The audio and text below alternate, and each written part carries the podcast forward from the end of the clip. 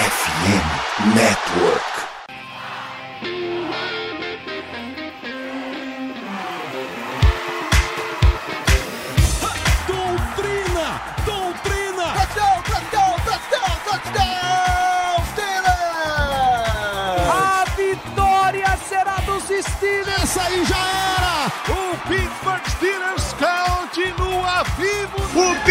Steelers vira o jogo!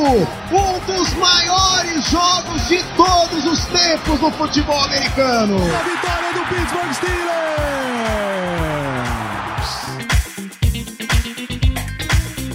Bom dia, boa tarde, boa noite a todos os ouvintes. Meu nome é Germano Coutinho e eu serei o seu host nesse programa do Black, do Black Yellow BR Podcast. Hoje a gente está gravando um programa especial, tá? Um programa que literalmente nos tirou das férias. Afinal de contas, como vocês sabem, nós nos demos o direito de, de tirar férias por um mês. Ficaríamos sem gravar o, pro, o programa pelo mês de fevereiro, mas, como a gente sabe, a NFL é muito volátil e vimos a necessidade da gente gravar esse programa, porque o assunto dele é um assunto que, assim, tá na boca de todo mundo, tá na boca do povo, que é o cenário de quarterback para os Steelers em 2025. Ou melhor, já tô me adiantando, 2024.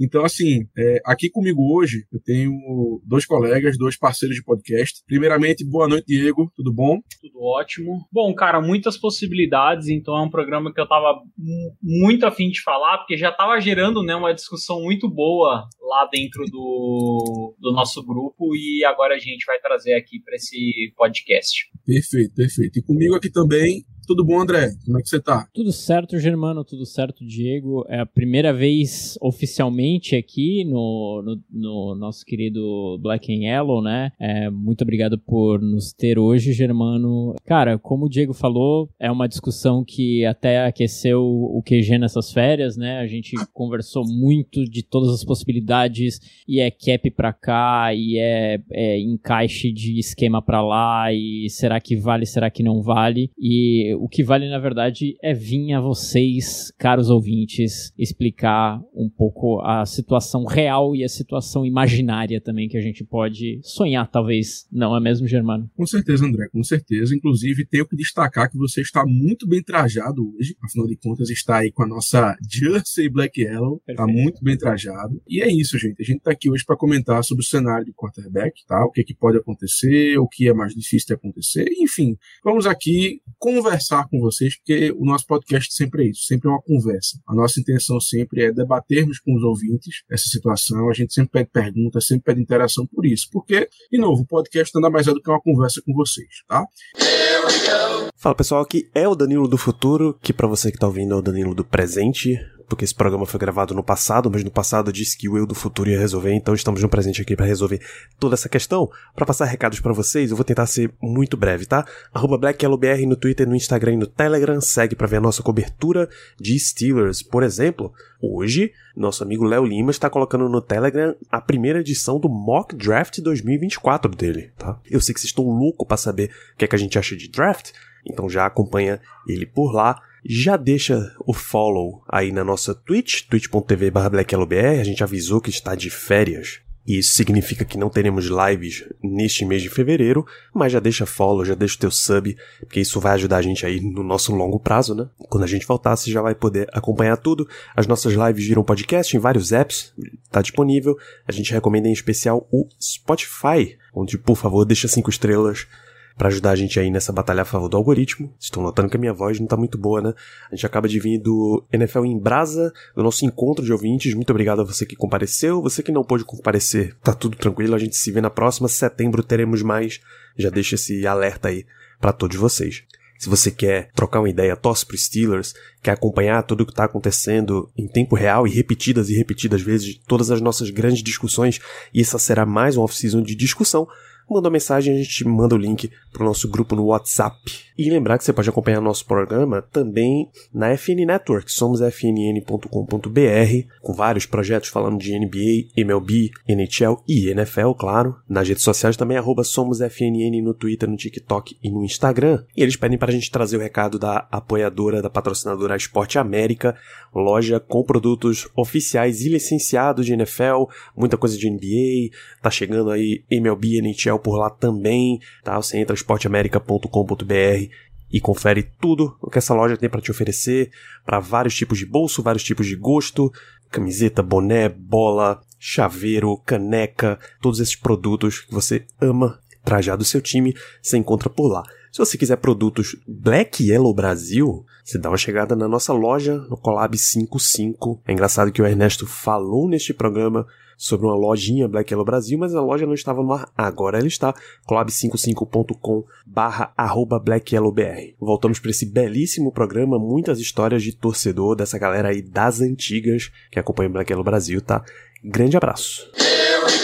Então, assim, de início, como eu disse, o papo de hoje vai ficar restrito a quarterback. A gente não vai falar de outras posições, a gente não vai é, comentar as últimas notícias dos Steelers que não tem a ver com a posição do quarterback. Vai ser realmente um programa bem focado nessa posição, no cenário de quarterback para 2024. E para começar o programa, senhores, eu trago a primeira opção que eu acho justo da gente comentar, que é o seguinte: a manutenção de Mason Rudolph para uma disputa com Kenny Pickett pela posição titular em 2024. Mesmo Rudolph, como todo mundo sabe, escolha dos Steelers de draft, um cara de terceira rodada, que na época muitas pessoas diziam que seria o sucessor do Big Ben, né, o sucessor natural, é, pelo tanto que o Mike Tomlin gostava dele, pelo estilo de jogo, e a gente viu que, não, que as coisas não aconteceram bem assim. Ele acabou tendo que assumir a titularidade da equipe pouco mais cedo do que a gente queria, provavelmente, naquele ano em que o Big Ben se machucou logo no começo da temporada, ele assumiu, jogou bem, mas infelizmente também lidou com algumas algumas lesões, teve que ficar fora durante um tempo, e aí assumiu o queridíssimo Doug Rogers, figura carnavalesca, digamos assim, né? Lendária. Não, Duck Rogers é, é, um caso à parte. Um dia a gente grava um programa só sobre Duck Rogers, porque eu acho que merece. uh, e depois ele voltou à titularidade, mas não jogou tão bem, e ficou por aí, ameaçou sair do time, acabou o contrato, como não encontrou mais nada, renovou por um, basicamente um contrato mínimo de veterano. E aí, nessa última temporada, 2023, a gente sabe o que aconteceu aconteceu, né? O Kenny Pickett acabou perdendo alguns jogos, Mitch, o Mitch Trubisky assumiu, foi muito mal, e nos últimos três jogos da temporada, Mike Tomlin finalmente deu o braço a torcer e colocou o Mason Rudolph para jogar, e querendo ou não, o Mason Rudolph contribuiu bastante para essa ida aos playoffs, né, nossa. Perdemos na, no wild card para o Buffalo Bills, mas o Mason Rudolph, na minha opinião, pelo menos, eu acho que teve uma temporada muito digna, eu acho que jogou bem dentro das circunstâncias, e por isso eu acho que é justo a gente falar sobre ele, tá? O cara que é agent, tá? Não tem mais contrato com a gente, deve testar o mercado, pelo menos é o que as notícias indicam, né? De que ele está querendo um começo novo, procurar algo novo dele, algum time para tentar talvez disputar uma qualidade. Não sei até que pouco é verdade, mas são os rumores que existem. Mas enfim, o primeiro ponto seria realmente a manutenção do mesmo Rudolph para disputar aquele pique, testar vaga de titular. E aí eu começo com você, Diego. O que você acha dessa ideia? Cara, eu não sou a favor, embora tenha saído esse reporte de que quer buscar novos, mas o DK, né, que é o Dijan Kovacevic, eu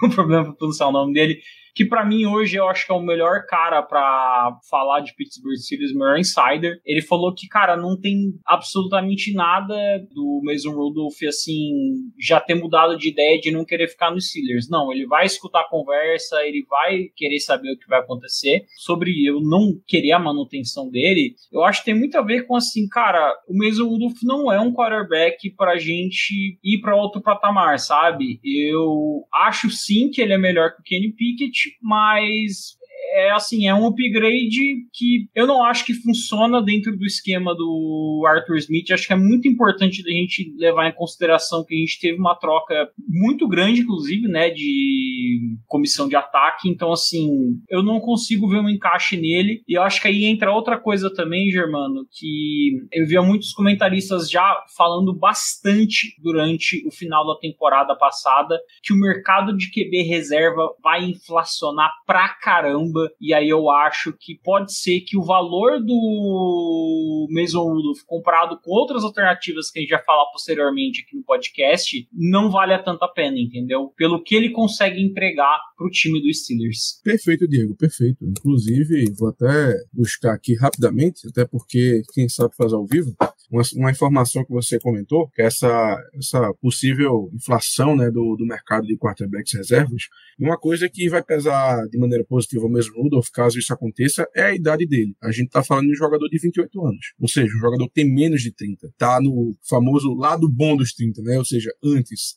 então, essa, não vou dizer pouca idade, mas é, o fato dele não ter chegado ainda aos 30 anos, eu acho que vai pesar muito de maneira favorável para ele, caso ele realmente teste o mercado. Porque se tiver um time procurando por um quarterback reserva, que, assim, talvez até possa disputar com o titular, mas é aquela coisa que não, não se acha muito, tá procurando realmente mais um cara sólido para ser reserva, o fato dele ter essa idade, ser um cara um pouco mais novo, com certeza vai pesar muito a favor dele. Mas o que, é que você acha, André, sobre o mesmo Rudolph? Eu acho que, como todo fã de Steelers que tá há mais tempo, acho que tem um, tem um certo apego emocional a ele, mas eu acho que quem ama sabe deixar ir, né? Eu acho que ele teve o tempo dele, a gente poderia ter utilizado ele mais, a gente poderia ter confiado ele mais até na temporada passada, né? Como você mesmo comentou, ele foi colocado como QB3 atrás do Trubisky, eu fiquei meio relutante com essa decisão, então a gente poderia ter explorado ele mais ali por um tempo, mas a realidade é que agora eu acho que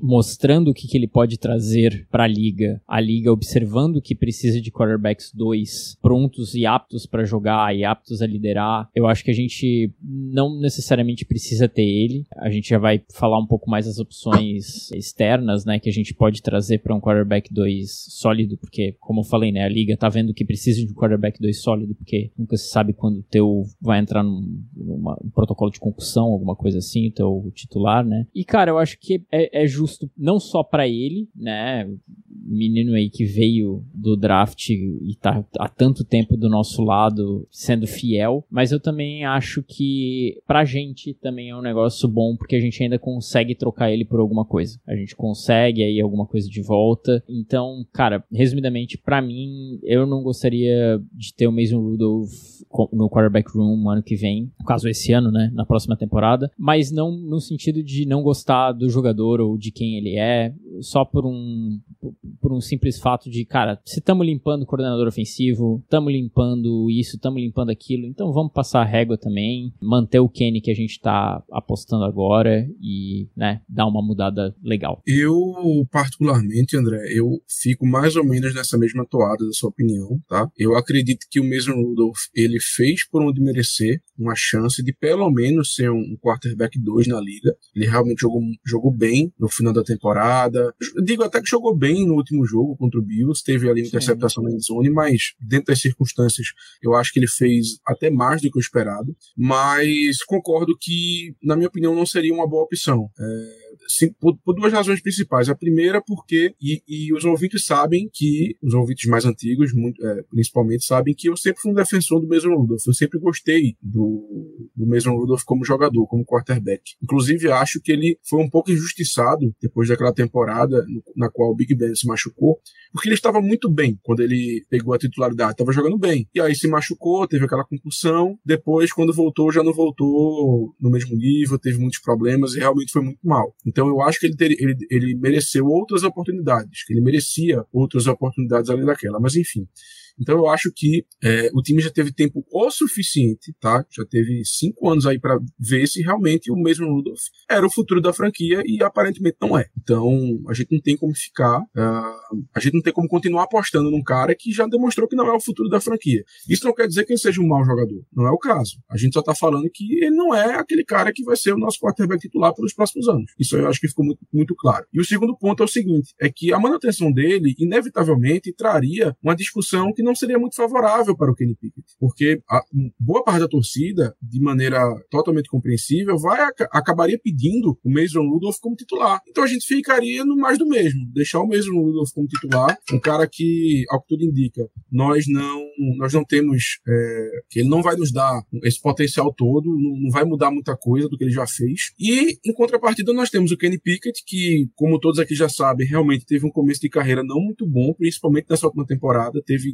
desempenhos pífios a nível histórico da NFL, não só de uma temporada só. É. Mas, querendo ou não, é uma escolha de primeira rodada e que a gente não viu muito dele ainda sem o esquema do Matt Canada. Então, assim, não é que o Kenny Pickett não tenha ainda potencial. Ele até pode ter, mas a gente não conseguiu ver o suficiente dele fora do esquema do Matt Canada para que a gente possa afirmar que ele tem esse potencial ou não. Então, a manutenção do mesmo Rudolph, só para resumir a minha opinião quanto a isso, seria ruim, porque eu acho que já deu tempo suficiente para a gente saber se ele é o futuro da franquia, e a gente sabe que ele não é, apesar dele não ser um jogador ruim exatamente. E segundo, eu acho que atrapalharia o rendimento e o crescimento do Kenny Pickett. Então, por essas duas razões, eu particularmente não gostaria da manutenção dele. E pelo, pela, pelo que vocês falaram, imagino que vocês dois concordam comigo quanto a esse ponto. Sim. Sim. Perfeito, perfeito. Então, gente, primeiro ponto seria o mesmo Rudolph. Eu acho que todos nós aqui concordamos que não seria interessante pelos pontos que a gente já abordou. O segundo ponto, o, o segundo caminho, né, a segunda opção, melhor dizendo, seria a contratação de um quarterback para disputar a posição com Kenny. E disputar a posição que eu digo o seguinte: aquele cara que não é visto na liga como um quarterback 1, ou que não tem muito esse potencial, mas que é visto no mesmo olhar de um Mason Rudolph agora. Aquele cara que é um quarterback 2, que vai fazer um trabalho bom como seu reserva, se precisar entrar como titular.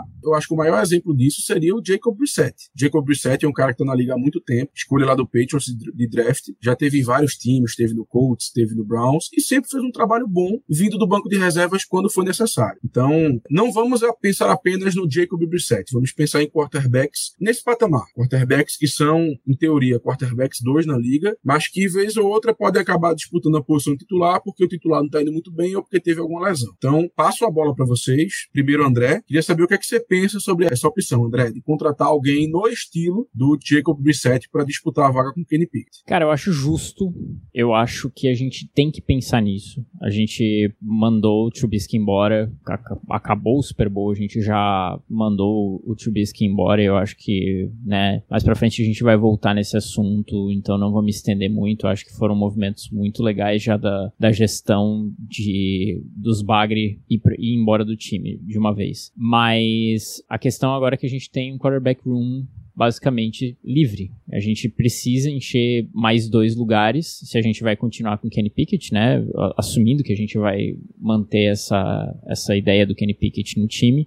E a gente precisa de dois outros quarterbacks, e eu acho que um desses quarterbacks tem que vir para combater de frente com o Kenny sim. A gente tem que colocar um senso de urgência nesse lugar do Kenny Pickett, nessa titularidade de ah, eu fui draft de primeiro round, ele, a franquia é minha e vai ser minha até segunda ordem. Não, cara, eu, a gente tem que colocar o assento dele quente é, e isso vai até o terceiro quarterback, na minha opinião. Eu acho que tem que trazer alguém, Jacob Brissett, particularmente eu não gosto muito do quarterback. É, a gente vai trazer aqui outros nomes também que podem vir a, a, a contribuir aí pro, pro terceiro quarterback do, do quarterback room, mas eu não vejo o pior nome para um quarterback 3, sendo bem sincero. Então, a gente precisa de um quarterback 3 com um nome legal para já a primeira, o primeiro movimento na free agency já colocar o banco do, do Piquet quente. Eu acho um nome como Jacob Jacob na no nível dele algo bem bacana. Eu acho que a gente deveria estar tá mirando para isso. Eu só não sou fã do Jacob Brissett em si. Justíssimo, justíssimo. Diego, o que, é que você acha? Cara, eu já gosto do Jacob Brissett com um jogador. Eu acho que esse ano que ele passou, agora ele estava de reserva do Commanders. Basicamente, eles não deixaram o Jacob Brissett entrar, porque eu lembro que teve um jogo que tava faltando, sei lá, três minutos para acabar e quase que o Jacob Brissett virou e ganhou, gerou uma vitória pro Commanders que não era o que eles estavam querendo no momento. Tanto que o BNM puxou ele e falou: não, não, bota o Sam Howard de volta que não tá dando. Mas assim, os, o, a amostragem que eu vi dele jogando pelo Commanders não foram muitos snaps, mas ele me pareceu um quarterback bastante seguro, tipo, sabe onde colocar a bola.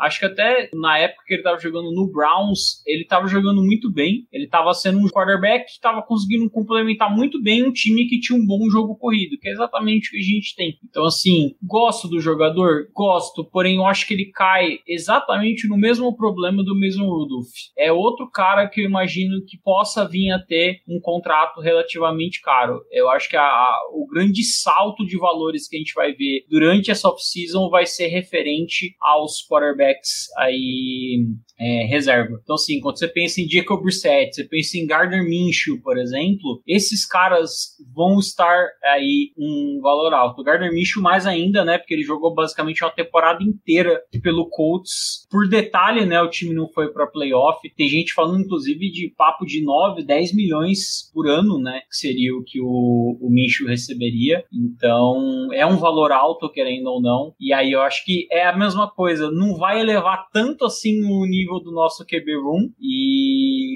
por isso que eu não, não sou fã e acho que quando a gente falar das próximas opções, que aí dá pra a gente conseguir é, abrir um pouco mais a conversa e entender porque tanto o Mason Rudolph como também esses quarterbacks free agent, né? Opção 2, talvez, não, não funcionariam tão bem. Eu concordo muito contigo, Diego. Eu gosto do, do Jacob Brissett como jogador, tá? Mas essa ideia da gente contratar um cara é, que já tem um certo nome na liga para ser um quarterback 2, um cara mais sólido, que até pode disputar, logicamente, a vaga com o Kenny Pickett, mas caso ele consiga a titularidade, que a gente já sabe o que a gente vai ter, ou seja, não vai ser nada demais, vai ser talvez um pouco mais do que o Kenny Pickett consegue entregar pra gente hoje. Aquele cara que não vai perder o jogo para você, mas dificilmente também vai, mas dificilmente também vai ganhar o jogo. Então, eu, eu, eu compartilho desse, dessa opinião, dessa ideia de que, no momento, não é tão interessante a gente pegar um jogador assim, porque eu acho que não agregaria tanto. Sendo muito sincero, eu acho que não mudaria muita coisa do que a gente já tem, tá? Eu, eu também não, não sou tão fã da ideia,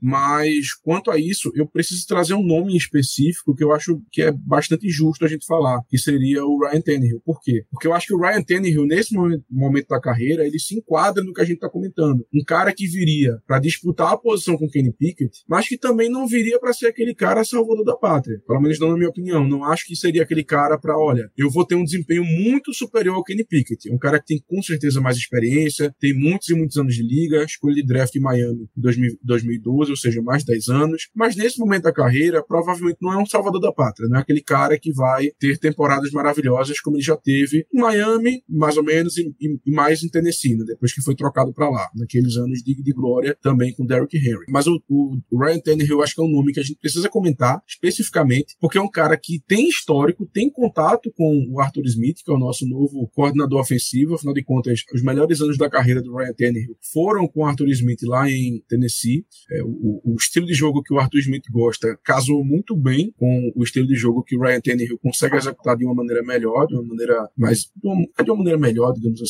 Então eu acho que o Ryan Tannehill a gente precisa comentar. Eu tava dando uma olhadinha, gente, mais cedo. Claro, isso não é nenhuma verdade absoluta, mas a projeção de, de valor de mercado que o Ryan Tannehill teria, é, de acordo com os sites que são especialistas nisso e também com os repórteres, é, encontra-se um valor ali aproximado de 5 a 6 milhões por ano, tá? Seria então um, um, contrato ali de 5 a 6 milhões por ano, provavelmente dois anos de contrato entre 10 e 12 milhões. Aí eu pergunto a vocês, conhecendo o Ryan Tannehill, conhecendo o histórico dele com Arthur Smith, vocês gostariam dessa contratação? Diego, comece contigo. Cara, eu gostaria porque aqui o Ryan Tannehill acho que cria o caso para qualquer um dos outros nomes. Qualquer opção de QB que eu penso é um upgrade em cima do Kenny Pickett. Eu não cara, sinceramente, o Kenny Pickett tem um. Cara, o, o número dele de, de touchdowns por passe, quando você consegue ser pior que o Ryan Leaf, que é considerado, sei lá, um dos maiores busts da história, eu acho que a situação é muito complicada. Eu acho, é, acho que é difícil de você olhar para um cara desse e manter. E quando você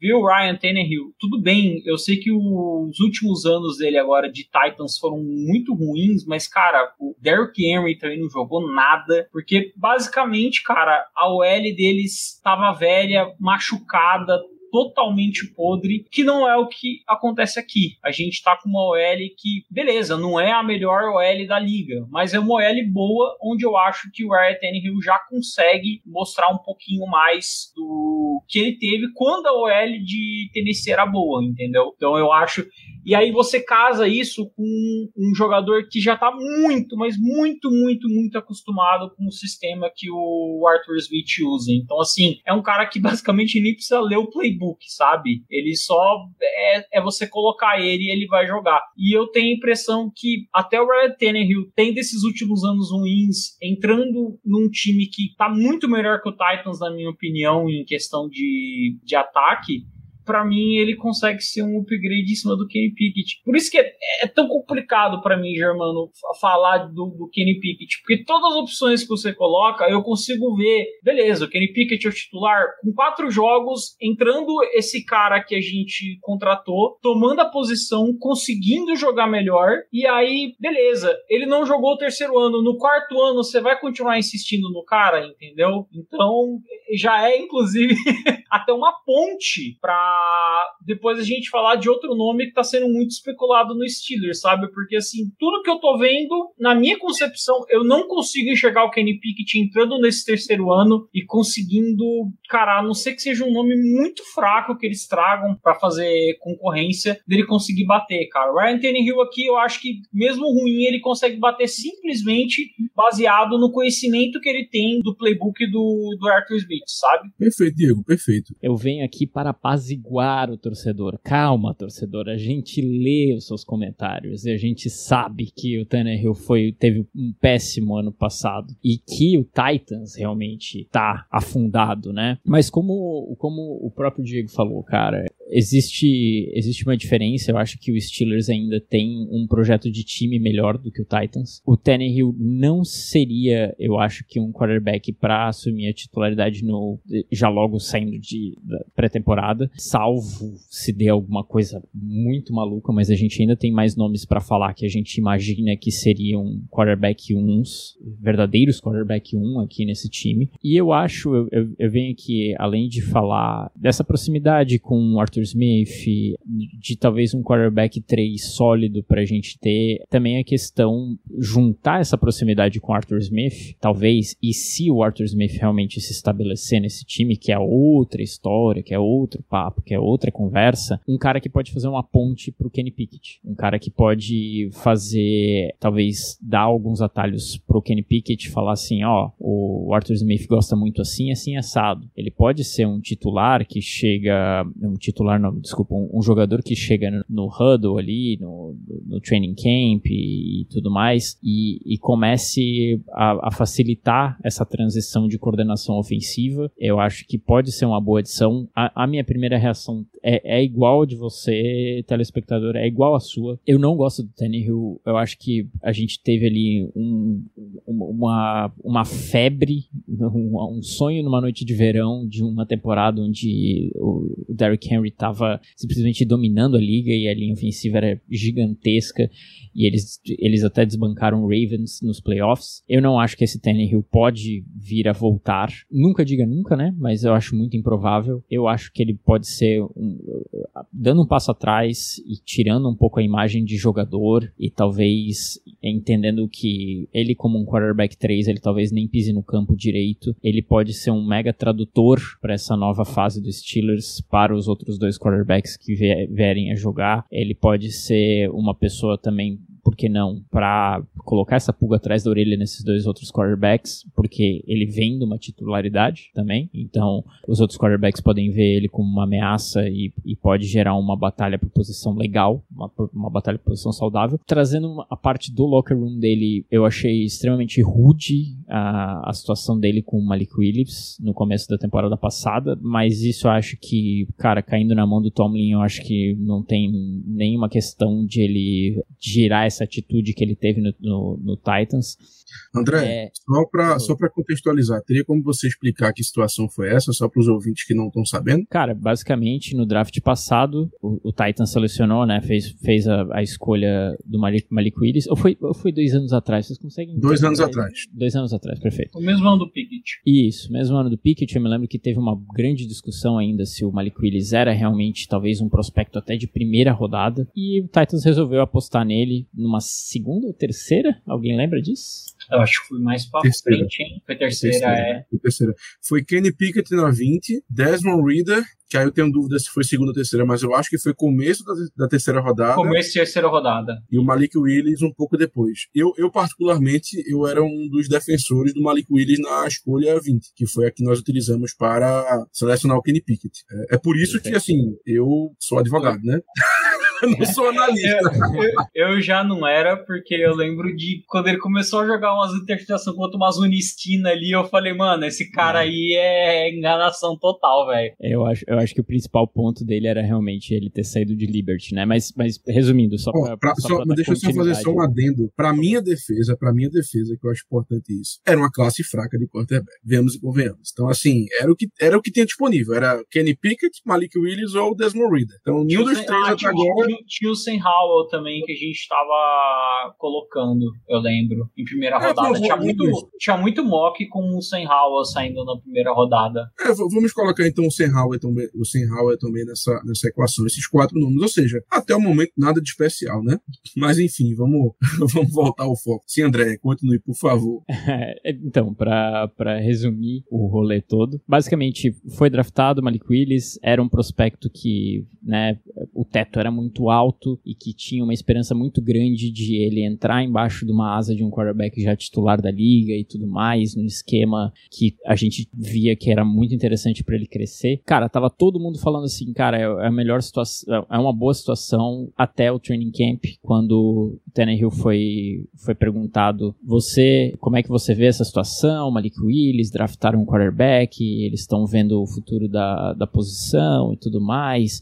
Você vê aí uma, uma mentoria, talvez? Como é que você enxerga isso? E o Tannehill foi categórico em falar assim: eu não quero passar nada para ele. Eu não, eu não me lembro bem as palavras dele, até posso puxar aqui logo na sequência, mas eu me lembro que foi algo no sentido de: eu não, eu não quero passar nada para ele, eu quero combater ele, e eu até entendo, porque, querendo ou não, é a, é a profissão dos dois, mas assim, nesse, nesse momento, né, em questão de locker room, em questão de clima organizacional, empresarial, você tem que fazer o meio campo e falar assim, pô, galera, é, vamos aí, né? O cara é novo, vou passar o que eu, que eu posso para ele e tudo mais. E essa situação eu, eu também não gostei. O, a presença do Tannehill no locker room, mas como eu falei, eu acho que foi um caso bem, bem específico que não sei se, se pode ser perpetuado. E eu acho que acredito que o Tomlin poderia dar uma suprimida e, e outros veteranos dos do Steelers também poderiam dar uma suprimida legal nesse egocentrismo. Mas resumindo, Tannehill como uma ponte, Arthur Smith, jogadores, coordenação nova, jogadores e uma presença para talvez incomodar jogadores que estão muito acomodados na situação de quarterback 1. Perfeito, perfeito. Eu penso que o Tannehill seria, na minha visão, a última das opções. Sim. Realmente a última. Eu acho assim, olha, tudo deu errado, não conseguimos contratar ninguém por uma razão ou por outra. Tannehill tá sobrando no mercado, ok, um cara experiente na liga, um cara que tem, como a gente já falou, familiaridade com o esquema esquema do Arthur Smith. Vamos trazer, né, para ver o que que dá. Um cara que, se o Kenny Pickett for mal no começo da temporada e a gente olhar que é necessário uma troca, um cara experiente, um cara que vai demorar menos tempo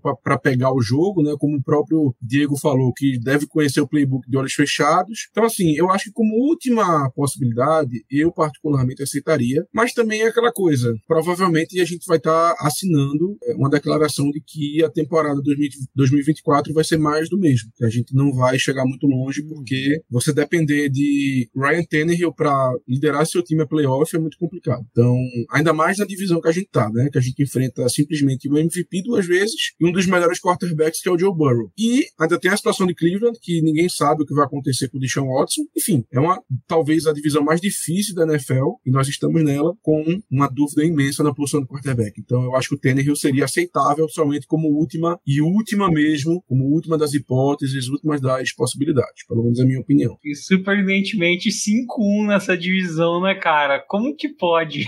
É. Inacreditável. A gente, a gente perde pros bagre aleatório da NFC, da EFC também. Pior divisão da EFC, nossa, Steelers a jogar contra eles, meu, bota três derrotas aí na conta. É por aí, é por aí. A gente, a gente critica bastante o Mike Tomlin com razão por algumas questões, mas eu acho que nesse ponto a gente não pode reclamar. Porque, meu amigo, cá entre nós, o negão sabe jogar na EFC Norte. Ele sabe jogar. Ele sabe jogar. É impressionante como ele manja da pelota. Cara, dava pra, ele, dava, dava pra ele vender Hotmart de como parar o Lamar Jackson, cara. Porque o Lamar Jackson, o único jogo que ele ganhou da gente, ele foi, acho que foi um dos piores jogos da carreira dele. E ele não consegue simplesmente ganhar. Eu não sei o que o Mike Tomlin faz. Tá desfalcado o time, tá tudo ferrado, tudo esburacado, mas a gente ganha do Lamar Jackson. E o impressionante, Diego, é que ele sempre acaba falhando nos momentos cruciais, né? Vários e vários jogos que ele até tem a chance de vencer, mas não consegue. Não consegue. O passo é errado, é interceptado. É, é, assim, é, a gente brinca e tal, por favor, não leve muito isso a sério, ouvintes no caso, mas a gente, a, a gente diz que o Lamar ele treme. A impressão que dá é essa, que ele vê a nossa defesa ele treme. Eu tenho mais medo do Tyler Huntley do que do Lamar Jackson. Aí ele tem mais vitória, pô. Eventualmente, eu também consigo concordar com essa, com essa constatação. Parece uma coisa assim de outro mundo que a gente tá falando, mas para quem acompanha o time, para quem vê os jogos, como a gente vê que a gente não perde um basicamente, ainda mais contra o Ravens, tem o seu sentido, porque realmente o Lamar Jackson não joga bem contra a gente. Ele não joga. É um negócio... Contra todos os outros times da liga, ele vai muito bem, geralmente. Mas contra a gente, parece que ele tem um limite, alguma coisa. E eu, honestamente, espero que continue. eu só espero que continue. Para mim, não importa saber o que é, eu só espero que continue por Vai, muitas e muitas anos. Então, gente, vamos partir pro próximo. E assim, o próximo, gente, primeiro eu quero dar um aviso aos ouvintes, tá? Gente, vamos entrar num tópico aqui muito sensível, tá certo? Muito sensível. Eu combinei com o Diego, combinei com o André, porque eu, eu, eu me inspirei no nosso queridíssimo Danilo Batista para falar disso, que vai ser draft. Mas assim, gente, a gente não vai ficar aqui analisando o quarterback, quem é o melhor, quem é o pior, quem se encaixa melhor. Vai ser uma coisa muito superficial, tá? Porque a gente não poderia deixar de falar da opção que é draftar um quarterback para disputar com Kenny Pickett. Então, por favor, não se empolguem muito, porque a gente não vai adentrar muito nesse tópico. A gente vai realmente manter de maneira superficial de propósito. Até até porque a gente vai ter programas futuros que a gente, nos quais a gente vai abordar com mais profundidade essa questão de quarterback no draft, tá? Dito isso, seguinte, draft, André, o que, é que você acha? O que, é que você acha da opção da gente draftar um jogador para disputar com o Kenny Pickett a posição de titular. Sou muito a favor. Eu acho que a gente tem que dar uma olhada nesse draft, nesse draft para, cara, de novo, eu, eu, eu acho que o, o, momento agora eu vou continuar repetindo nessa mesma, nessa mesma tecla, vou continuar batendo nela. Cara, a gente precisa eh, renovar esse nosso ataque e a gente precisa é, também colocar algumas pessoas que estão muito confortáveis, principalmente na posição de quarterback, né? No caso, eu tô falando para você, Kenny Pickett, colocar um, uma certa incerteza e eu acho que trazendo alguém mais novo que o Kenny Pickett, talvez com um, a gente, né, a gente talvez entre um, um, pouquinho mais a fundo de nomes realistas que a gente pode acabar pegando, mas eu acho que é possível e eu acho que é fazível e eu acho que é de muito bom tom a gente ir atrás de alguém no draft. É muito provavelmente os nomes, os maiores nomes, né? Caleb Williams, Drake May, Jaden Daniels, Michael Penix, Bo Nix JJ McCarthy vão ter ido embora nesse draft, porque tem uma necessidade muito grande para quarterback nesse draft de alguns times, mas de repente sobra um nomezinho ou outro, legalzinho, pode ser bacana, sei lá, eu colocar aí, pô, tava falando dele hoje, o quarterback do, do Tennessee, Volunteers. Joe Milton? John Milton, talvez. Michael Pratt de Tulane, não sei, né? Dá uma cutucada aí com vara curta, a gente tem outras necessidades muito mais urgentes, mas só começando com duas delas, center e cornerback, que devem ser adereçadas antes de um quarterback, eu, eu na minha opinião, né?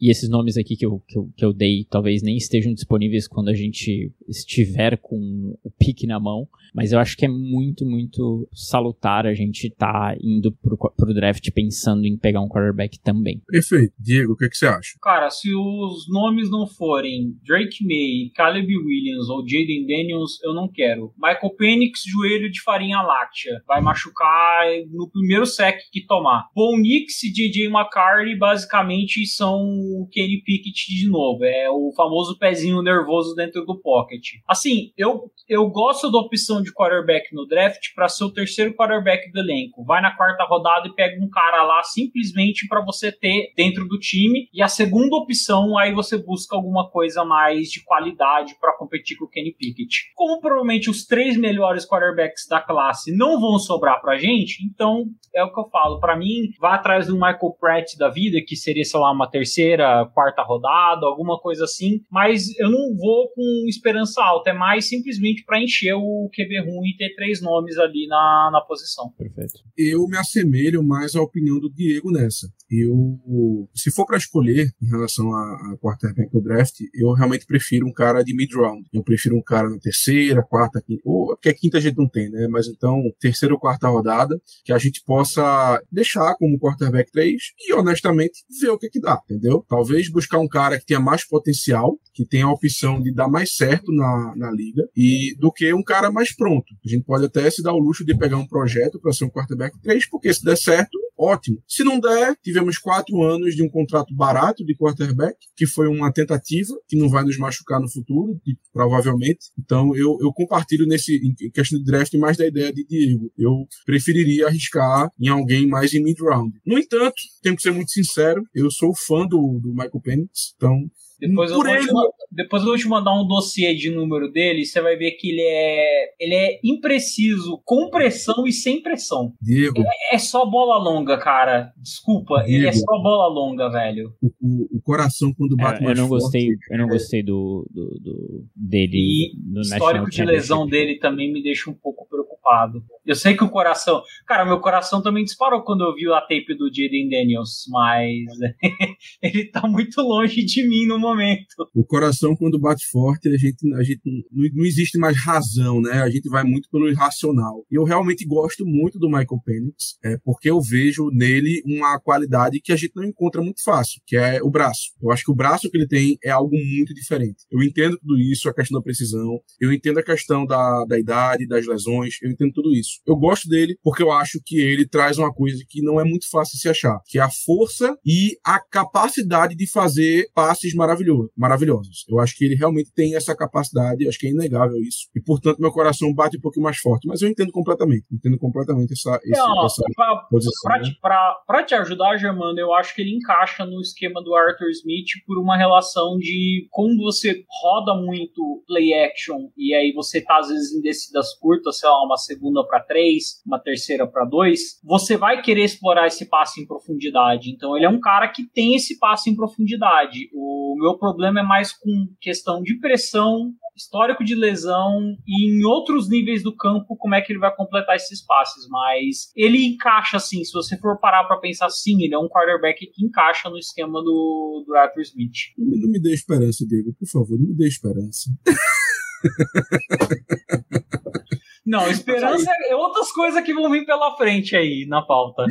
Mas é aquela coisa, é, é, é aquela coisa. Eu realmente prefiro também um quarterback mid-round. Um, pode até mesmo ser um Spencer Rattler, feito o The Wash mandou aqui, um Michael Pratt, citado pelo, pelo André. É, enfim, eu, eu partilho, se for para escolher, eu Jordan acho que eu- Travis também, de. que se machucou lá de FSU, né? É, Florida State, isso mesmo. Exato. Então, eu acho que é viável a gente escolher um quarterback no draft, mas até mesmo pela nossa posição, que é a escolha número 20 no primeiro, na primeira rodada, eu acho difícil a gente conseguir um cara elite, como prospect. E no caso, a gente tá falando de, de Caleb Williams, de Drake May, até do Jaden Daniels, a gente pode até colocar, que também está sendo muito bem cotado. E é como você disse, Diego, ou foi André, agora já não sei mais quem falou exatamente essa- é, esse ponto, mas os outros quarterbacks que a gente tem, tem o Michael Penix, que a gente já comentou aqui, que tem esses problemas, tem essas questões. Tem o DJ McCarthy, tem o Bo Nix, que até o momento parecem muito com o Kenny Pickett, então eu não quero.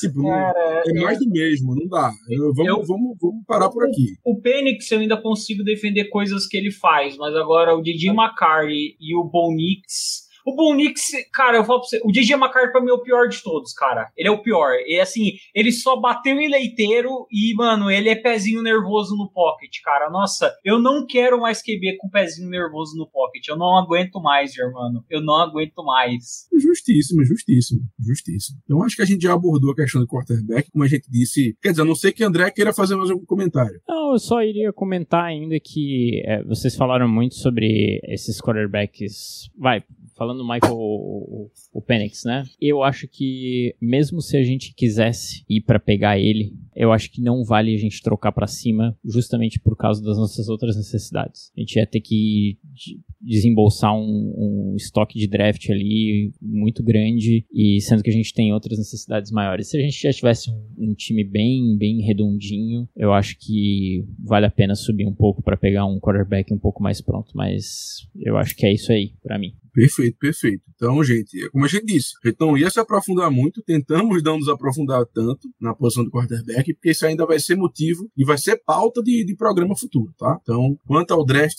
é isso por hoje. E ultrapassado o draft, a gente entra em opções que eu considero mais, como é que eu posso dizer assim, mais bombásticas, vai. Acho que bombástico é um termo que a gente pode utilizar. Primeira delas, começando já daquele jeito, Kirk Cousins, quarterback do Minnesota Vikings. Free agent 2024, contrato acabou. Os rumores são de que o Cousins, ele provavelmente deve renovar com Minnesota, tá? Inclusive, até que ele aceitaria um desconto para ficar lá em Minnesota, por já ser da cidade, gostar do time, gostar da torcida, aquela coisa toda. Mas, enquanto isso não ocorrer, a esperança é a última que morre, tá? Realmente a esperança é a última que morre. André, Kirk Cousins, o que é que você me diz? Cara, para mim, nessa tua situação, é um sonho é o quarterback free agent, eu acho que melhor ranqueado aí. A gente tem a possibilidade de pegar. É um quarterback muito sólido em todas as suas temporadas. Tem mais de 4 mil jardas em todas as suas temporadas. Ajudou a fazer o nome do, do Justin Jefferson. Cara, eu não sei se todo mundo viu a série, clássica série,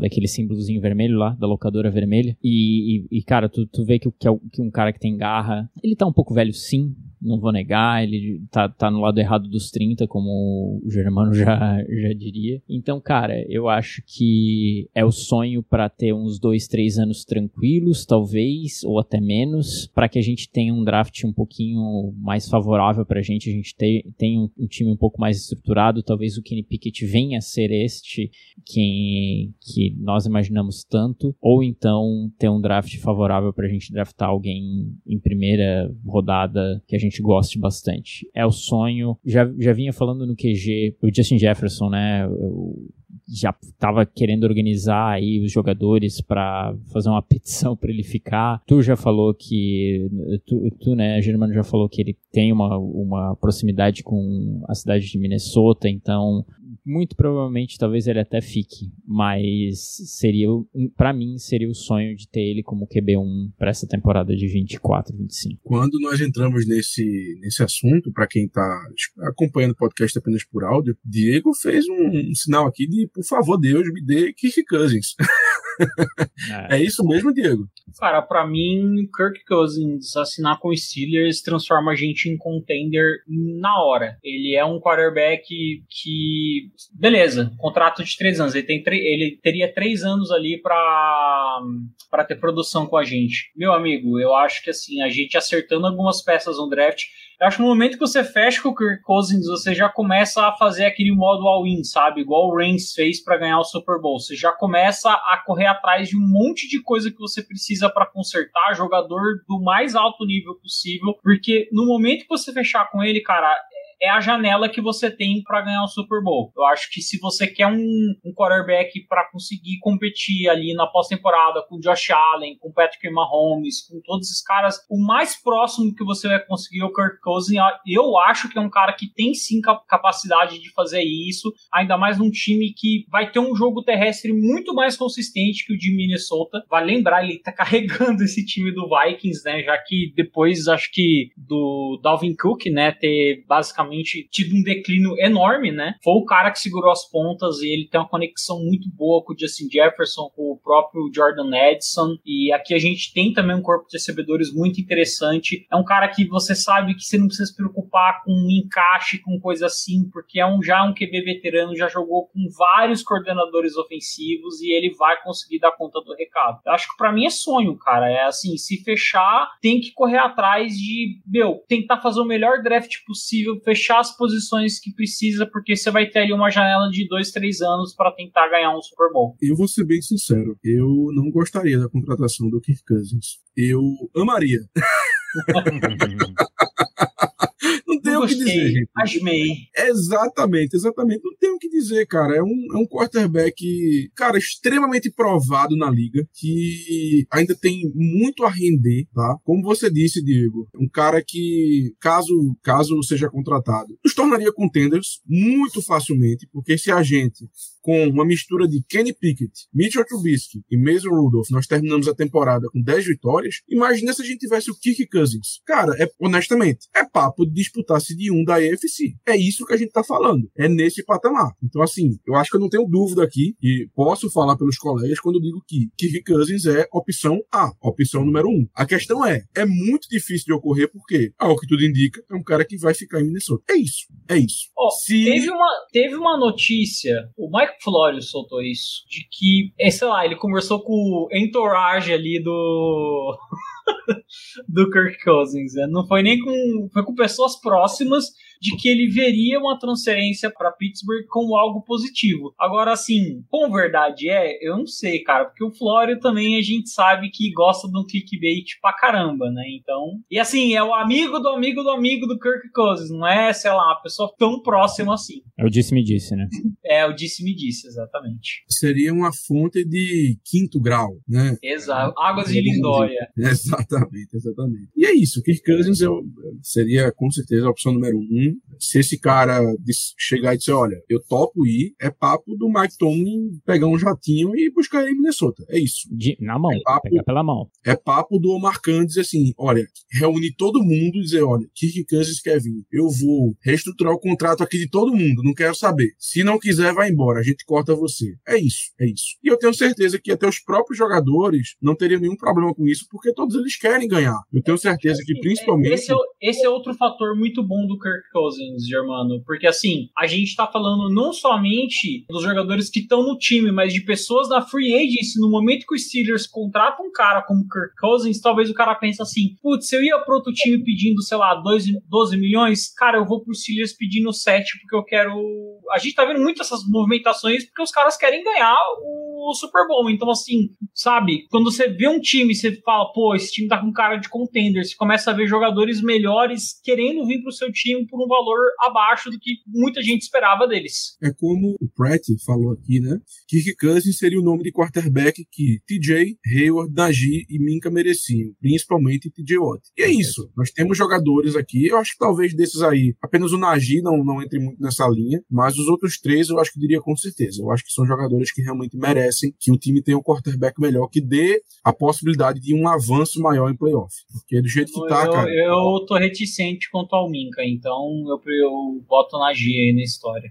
Justíssimo, justíssimo. Enfim, Kirk Cousins, a opção número um. Se quiser, meu amigo, venha-se embora, eu lhe busco no aeroporto, faço o que for necessário, porque seria realmente assim. Eu arrisco dizer que Unanimidade. seria. Não, nem isso, Diego. Seria, acredito que a maior contratação da história dos Steelers em free agency. Seria isso. Sim, sim. Seria... Cara, a... porque assim, se você for botar papel, as maiores contratações dos Steelers foram o Kevin Green lá nos anos 90, né? Que era um baita do Mad Rusher que a gente trouxe do Reigns, se não me engano. E depois Isso. do Reigns de novo, que foi o Jeremy Betts. Então, assim, a gente nunca fez um splash muito grande, assim, de, de free agency. Sim, ah, nós não temos histórico disso. E é por isso que eu falo que realmente eu acredito que seria a maior contratação da história. Porque um quarterback no nível do Kirk Cousins, ele honestamente não entra na free agency em todo, em todo ano, a todo momento. Não entra. Então, se esse cara realmente entrar e não renovar com o Minnesota, que é o que aparenta que vai acontecer, é papo de verdade de Mike Tomlin, Omar Khan, a família Runa inteira, pegar um jatinho, ir para Minnesota e falar, vem uhum. embora. E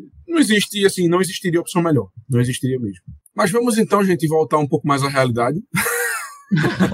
Kirk Cousins é sonho, né? Como vocês comentaram, eu concordo. Mas vamos então voltar um pouco mais à realidade, falar de opções que talvez sejam mais possíveis, digamos assim, né? E a primeira delas, gente, eu não quero, por favor, não quero comparar, tá? Não quero que a gente compare Kirk Cousins com o nome que eu vou falar agora, que em outros anos seria uma comparação mais do que justa. E talvez, em alguns anos, teria sido uma comparação injusta com esse nome que eu vou citar agora, mas no momento não, não tem comparação, que seria o Russell Wilson, quarterback de Denver. Só dando um contexto para os ouvintes, o que, é que acontece? Wilson, ele foi trocado do Seattle Seahawks para Denver em uma troca assim, bombástica, que envolveu algumas escolhas de primeira rodada, hum. assinou um contrato gigantesco com 124 milhões garantidos e dois anos depois não rendeu o esperado lá em Denver e ao que tudo indica vai ser cortado porque simplesmente Denver está vendo que não vai adiantar ficar com o jogador já do lado errado dos 30 ganhando esse salário todo e o rendimento que ele está tendo não está sendo suficiente para justificar esse cap hit todo. Então, ao que tudo indica, Denver vai acabar cortando Russell Wilson, que esse ano ganhará, se isso acontecer, pelo menos 39 milhões de dólares de Denver. Então, um jogador que, em teoria, não precisará demandar, não estou dizendo que não vai acontecer, mas que não precisará demandar de um contrato tão caro. Então, Diego, dito isso, o que é que você, que você me diz sobre Russell Wilson? Queria ou não queria? Cara, pela situação contratual, eu gostaria, porque eu acho assim, na cabeça cabeça do Russell Wilson, eu penso o seguinte: se eu já vou receber 39 milhões, por que, que eu vou correr atrás de pedir um valor que às vezes só um time muito desesperado, que não tá ainda numa posição boa para buscar algo a mais? Por que, que eu vou pra um time desse, sabe? Se eu já tô terminando minha carreira. Então eu acho assim: o olho do Russell Wilson nesse momento, se ele for cortado, como ele já vai receber essa bolada de Denver, são em times que assim, cara, tá tudo muito bem ajeitado, mas tá faltando um quarterback. E, cara, um dos principais times não é à toa que em Vegas inclusive lidera como sendo o principal destino do Russell Wilson é o Steelers. Cara, e só para trazer assim um, um stat, a gente sabe que ele não tá bem. Só que só na temporada passada ele teve 26 passes para touchdown. Desde que o Big Ben saiu do Steelers, a gente teve 25. Então, assim, numa temporada ruim do Russell Wilson, ele teve mais passe para TD do que a gente aí nesse todo o tempo de Kenny Pickett, Mason Rudolph, Trubisky e outras pessoas. Então, assim, cara, é uma janela curta. Eu não sei se com esse time do Steelers, nesse sistema do Arthur Smith, nesse sistema do Arthur Smith ele roda muito bem, tá? O play action, o Russell Wilson sempre fez isso muito bem. Agora, eu não sei qual seria essa janela, sabe? Se realmente tem como ter uma melhora do que foi o ano passado, se não, mas eu acho que vale a pena ir, cara. Porque eu falei, assim, eu já devia ter colocado isso na mesa. Eu já larguei a mão do Kenny Pickett, então, assim, para mim, qualquer opção é melhor que ele. Eu tô doido para chegar ao quarto ano e a gente anunciar que não vai ativar a opção de quinto ano dele, que a gente vai simplesmente deixar ele embora, porque para mim, os problemas que ele tem estão muito além de coordenador ofensivo. Eu acho que foi uma escolha errada por parte da gente. E eu acho que trazer o Russell Wilson, eu não sei se transformaria a gente em contender, porque depende muito do Russell Wilson performar num nível além do que ele performou em Denver. E aí fica um ponto de interrogação. Mas ainda assim, entre ele e o Kenny Pickett, prefiro assinar ele ali por um contratinho barato e vendo o que, que dá, porque se der bom, cara, pelo menos a gente pode fazer ali, quem sabe, uma run boa dentro dos playoffs. Eu acho que a grande questão relacionada ao Russell Wilson é justamente as bases salariais. Você falou muito bem, Diego, que ele, por toda essa questão de Denver que a gente já comentou, em teoria é um cara que não precisa receber tanto. É um cara que já vai receber uma verdadeira bolada em 2024. Vai receber 39 milhões. Então, um cara que você consegue assinar por um valor mais em conta. Claro, não sabemos se o jogador vai querer fazer isso, porque e aí, aí também é um contraponto que eu trago que é o seguinte: Russell Wilson já tem um anel de Super Bowl, já foi campeão. Então não é aquele cara que, olha, eu quero ganhar de qualquer maneira. Não, logicamente, um atleta profissional do nível dele, ele vai sempre almejar isso. Ser campeão, ter destaque, ter mais fama, mas é um cara que já tem um anel. Então talvez, talvez, essa situação não seja o ponto principal para ele. Mas, de novo, acho que todo jogador profissional tem almeja isso. E com certeza, na altura da carreira que ele tá, provavelmente ele vai preferir realmente ir para um time mais estruturado, que é o que a gente oferece hoje em dia. Honestamente, o que nos falta hoje é um quarterback. Nosso time não é perfeito, tá? Mas é um time muito bem estruturado, pelo menos entre os titulares. Claro, uma posição ou outra a gente pode mencionar que a gente precisa de, de uma adição aqui e ali, mas comparando com a liga, cara, o que a gente precisa é um quarterback. Se a gente tiver um quarterback um pouco acima de eu vou até reformular, eu ia dizer acima da média, mas não é isso. Eu acho que se a gente tiver um quarterback na média, a gente já faz muito estrago. Porque como tu falou, Diego, Russell Wilson teve 26 touchdowns na última temporada, que não foi uma temporada tão boa dele. Nós tivemos 13, somando os nossos três quarterbacks. 13 touchdowns. Ou seja, Russell Wilson teve o dobro. Se Russell, eu, eu, eu arrisco dizer que se Russell Wilson tivesse sido nosso quarterback e tivesse tido o mesmo desempenho que ele teve lá em Denver, ou seja, 28 TDs para 8 interceptações, nós provavelmente seríamos a seed 1 da AFC, tá? Uhum. Ou no máximo a lista de dois. Eu lembro que um podcast passado, um programa passado, a gente fez essa conta e eu adicionei lá, olhei os jogos e eu adicionei os touchdowns dele, é um a mais por jogo, e eu vi que a gente ficaria, acho que talvez uma derrota, um, jogo a menos que o Ravens. Então a gente ficaria nessa de dois. Mas seria isso. A gente não precisa de um cara super estrela. A gente precisa de um cara que consiga nos dar números, honestamente, numa média. Cara, foi, você... 20, foi 26 para 8. Então, assim, foi uma taxa de acima de 3 para 1 de TD para interceptação. Cara, é uma taxa muito boa. Sim. Eu acho que deve ser o range, inclusive, que o Kirk Cousins tá, não tá, não? Tipo, 26, 8, assim, tipo, 3 para 1. Eu acho que deve ser a taxa do Kirk Cousins, basicamente. 3 para 1. Acho que 4 para 1 é muita coisa, né, Germano? É, 4 para 1 já você, você já entra num patamar, assim, bem, bem diferenciado. 3 para 1. místico. É. 3 para 1, como você falou, já, é, já fica também uma média muito boa, muito boa mesmo. Mas, por exemplo, tivemos 13 interceptações da temporada. Se nós tivéssemos o Russell Wilson, que teve 26, teve, ou seja, seria 2 para 1, né? Dois touchdowns para uma interceptação, que é uma média que eu acho bem razoável de um quarterback titular ter, nós provavelmente estaremos disputando de 1 até a última rodada. Então, é nesse ponto que eu quis mencionar essa situação. Se a gente tivesse um quarterback que tivesse uma taxa 2 para 1, dois TDs para uma interceptação, eu realmente acho que a gente estaria na temporada passada brigando por Seed 1, brigando lá em cima com o topo da EFC. Mas, André, o que, é que você acha de Russell Wilson? Russell Wilson é um cara que, assim, muita gente tem. Muita gente não gostaria dele nos Steelers, mas queria saber de você. Cara, eu sou da opinião que a gente tem que dar uma chance pro, um, pro um quarterback mais veterano. Como vocês falaram, ele, ele já tá procurando talvez um time mais bem estruturado. Ele tá numa, num ponto da carreira onde não vai para qualquer lugar, vamos ser, eu acho que a gente tem boas chances, né? Não é à toa que Vegas está falando que a gente é o favorito. Mas, dito isso, e sem me estender muito, e sendo bem sincero, eu quero ele baratinho, tá, pessoal? E eu acho, e até cheguei a comentar no QG nessa tarde, perguntando, né, porque eu não, eu não tenho noção, não tenho ideia nenhuma do, do quanto que tá o valor dele para ele vir, porque eu me lembro que foi um catatal que o Denver pagou pro contrato dele atual. Então, eu perguntei, Germano, você me disse dois ou cinco por ano? Não, eu, quando eu mencionei essa, quando eu fiz essa resposta, André, eu tava achando que o papo era sobre outro nome que a gente vai comentar daqui a ah, pouquinho. Tá. Verdade, tá? verdade. Mas assim, o que eu acho é o seguinte, vou ser muito sincero, tá? Impressão mesmo, impressão mesmo. Eu acho que o Russell Wilson aceitaria vir um contrato de aproximadamente uns 8 milhões. Eu acho que é isso. Eu acho que menos que isso é muito complicado da, da Cara, gente eu ouvi muito assim, mas em vários programas da ESPN americanos, os caras batendo o martelo que o Russell Wilson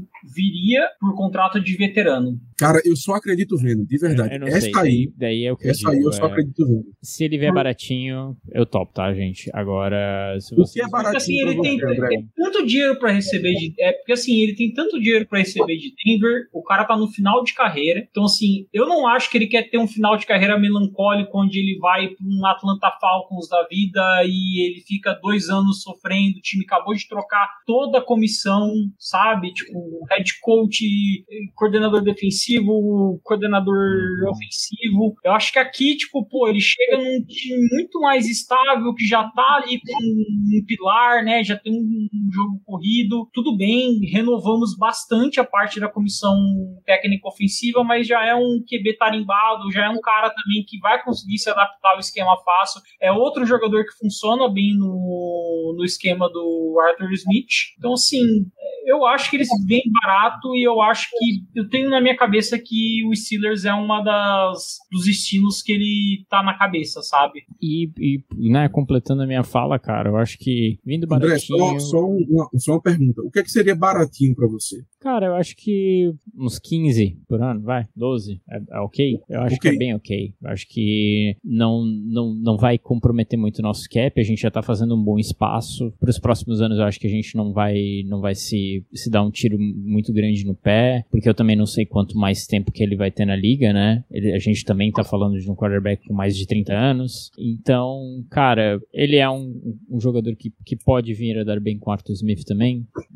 Com, né, a gente tem um, um corpo de, de running backs muito bons, a gente pode explorar os RPOs, a gente pode fazer muita coisa legal com ele. Querendo ou não, ele não é o quarterback mais rápido da liga, mas ele ainda tem alguma malemolência nas pernas que ele pode aí instaurar junto com Arthur Smith. Eu acho que esses dois nomes, né, Kirk Cousins e Russell Wilson, de veteranos, eu acho que são dois nomes muito legais já para começar com a titularidade. E como eu tinha já comentado no, no Tannehill, eu acho que eles podem levar ainda mais a experiência do Kenny se ele tiver alguma coisa ainda para aprender. Perfeito, perfeito. Eu concordo com você, André, nessa questão do, dos valores, que realmente, de novo, eu pago para ver. Eu acho extremamente improvável o Russell Wilson aceitar um salário de mínimo ou algo do gênero. 3 milhões, 2 milhões, por quê? Cara, Russell Wilson é rico, tá? Isso a gente não discute. O cara não precisa de mais nenhum dinheiro na vida dele. Mas, ao mesmo tempo, um salário de,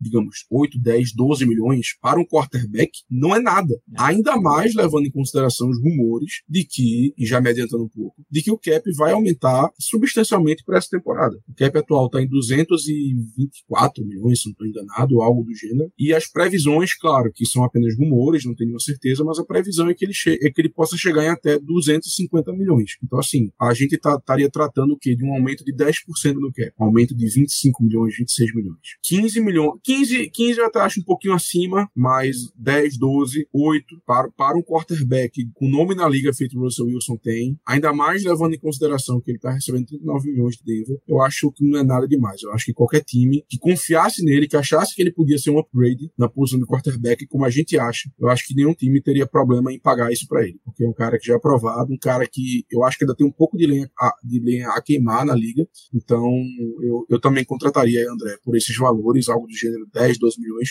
eu ficaria muito tranquilo em contratar, sendo muito sincero. Acho que ele. É, valor, novo, de, é valor de QB reserva atualmente, cara. A gente, pode, a gente pode.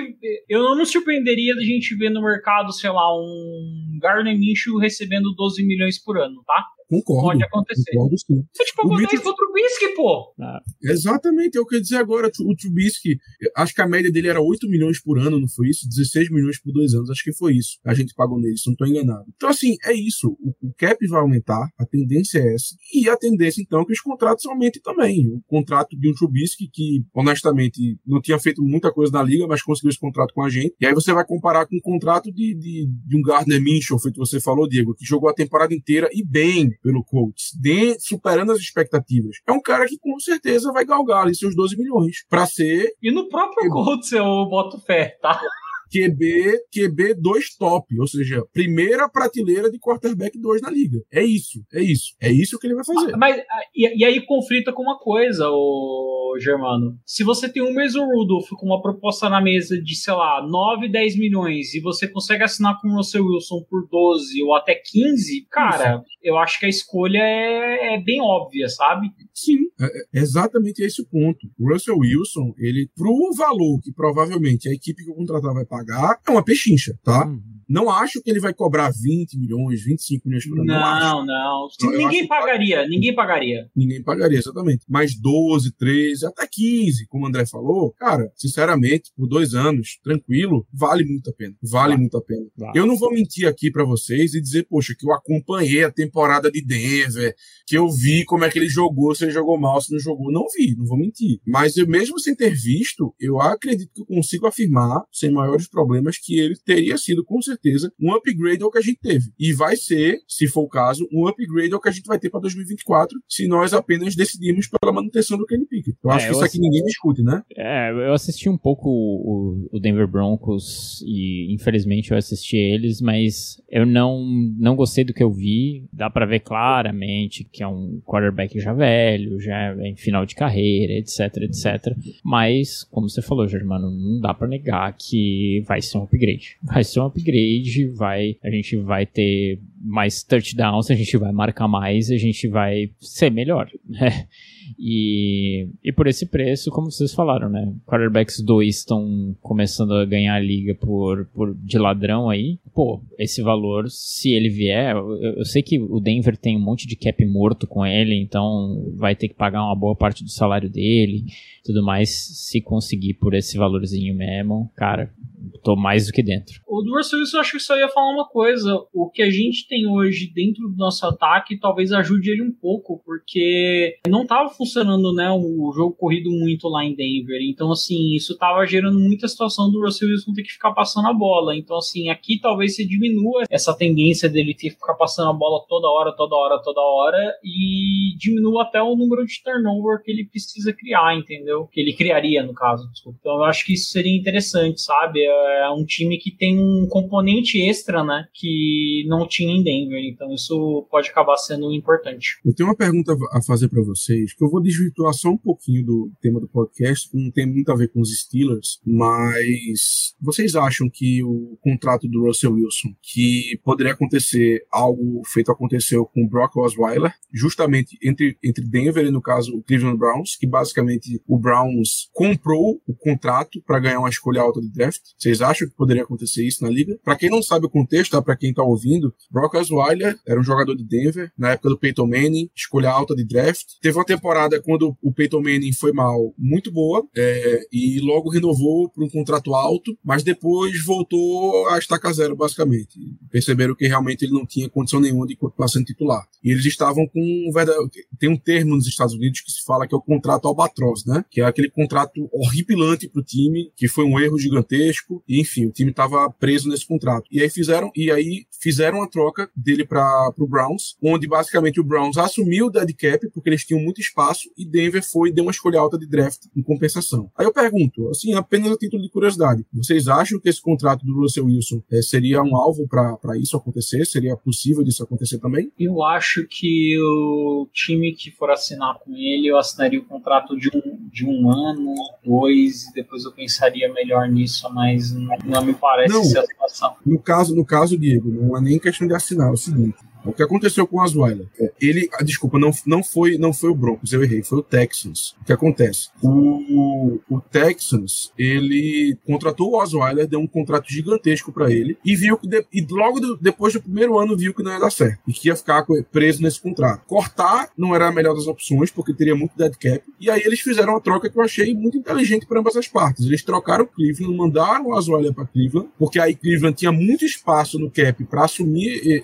esse pagamento. E em troca, o Texas mandou uma escolha alta de draft para Cleveland. Ou seja, ó, assume essa bronca que eu te dou uma escolha alta de draft. Eu vou até procurar aqui rapidamente os termos do, do acordo, mas foi nesse sentido. Aí eu pergunto: vocês acham que poderia acontecer isso também com o hum. contrato atual do Russell Wilson? Não, eu acho que tá todo mundo louquinho esperando para cortar, cara. Hum, eu também acho. Eu acho que não tem ninguém que vai querer assumir esse, esse cap space. Esse, é um BO muito grande por produção. A, a gente tava é. falando por 12, 15 milhões. Agora, quando você pega o. Você engoliu o contrato dele mesmo por escolha de draft. E assim, a gente tá falando, ah não, o Steelers tem como manipular ali o cap, conseguir liberar espaço. Mas, cara, é uma porrada que você toma que, assim, é, uma coisa é você tomar essa porrada pelo Kirk Cousins, sabe? Outra coisa é você tomar ela pelo, pelo Russell Wilson. Então, é, tá todo mundo esperando esse, é, esse cara ser cortado, velho. Tá todo mundo esperando. Os times que data, querem estão querendo isso. E a data que a gente tem que ficar de olho é dia 21 de março, porque se é. ele não for cortado até o dia 21 de março, ele tem garantidos mais 37 milhões do contrato. Então, assim, provavelmente.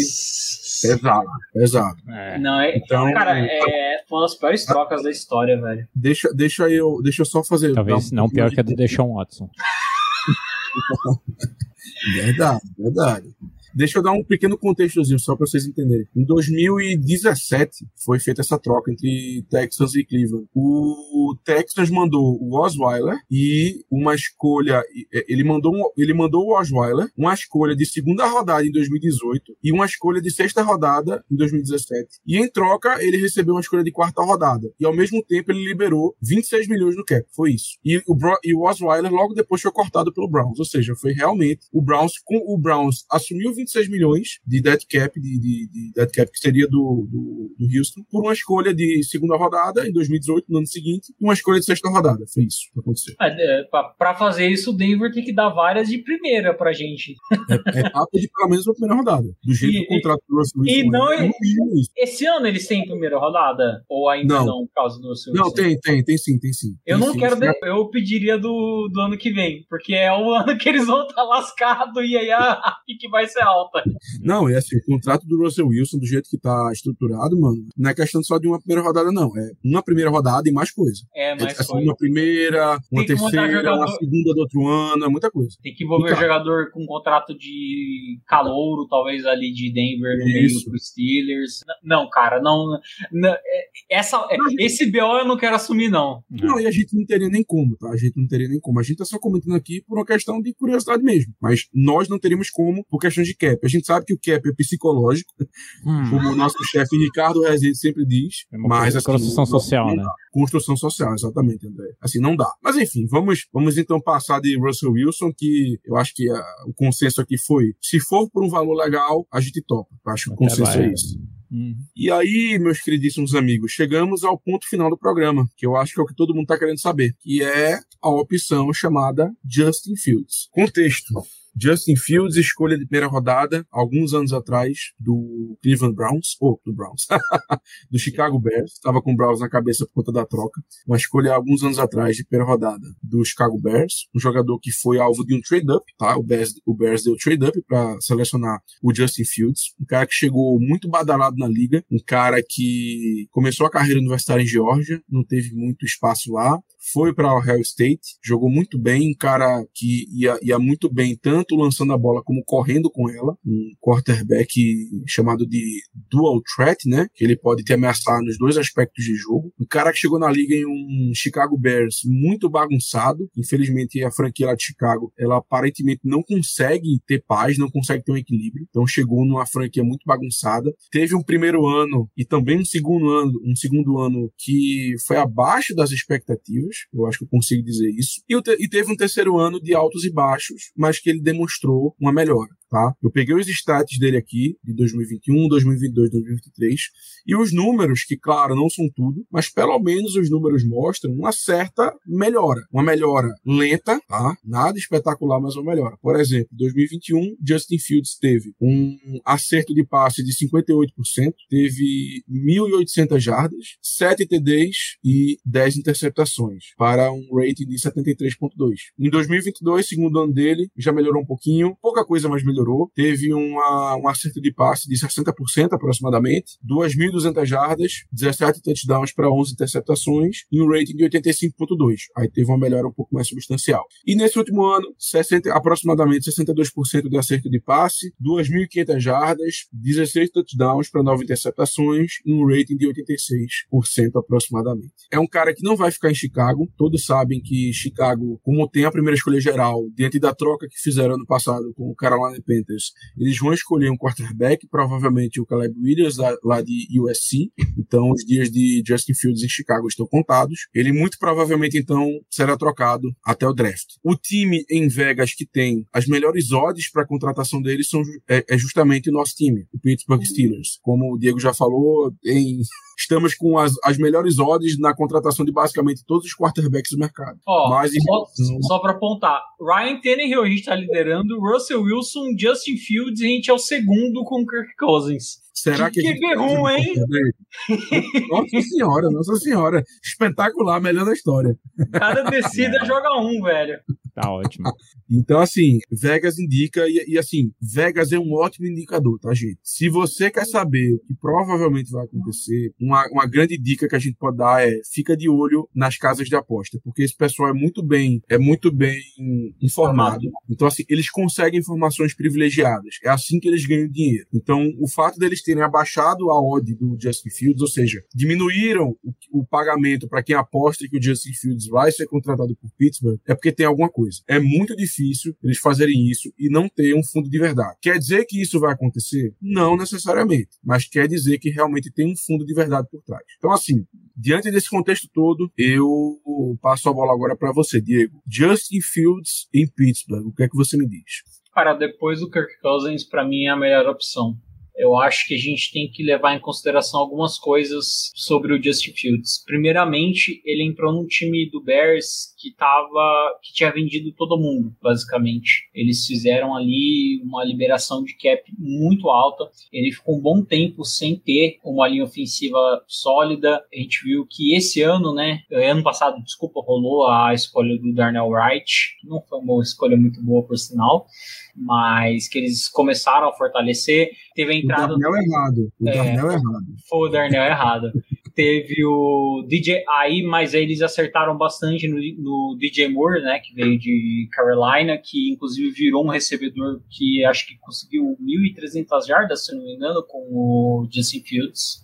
Então mostra já que ele tendo ali um, um jogador bom para lançar a bola funciona. No ano antes disso tinham dado um tal de Chase Claypool para ele, que, coitado, né? A gente sabe que é um rapaz que não tem controle do próprio corpo, mas eu gosto, cara, porque assim, no momento que você assina o Justin Fields, a gente tem que falar. Obviamente, você vai tá, você já vai contratar ele e ativar a opção de quinto ano. A opção de quinto ano dele tá previsto um pagamento de 24 milhões, se não me engano, 24 mais 3, a 25. 24 a 25 mais 3 milhões que seria o salário dele agora vindo pro Steelers. Se você diluir isso em dois anos. Tudo garantido, aí... tá, Diego? Só para deixar claro, tudo garantido. Se você diluir agora, você vai ver que seria um contrato de dois anos ali na casa dos 13 milhões. Eu acho que é um valor muito justo, ainda mais com a notícia de que o cap vai ter uma expansão aí de cerca de 20 e poucos milhões, que casaria exatamente com o valor garantido que o Justin Fields tem para receber.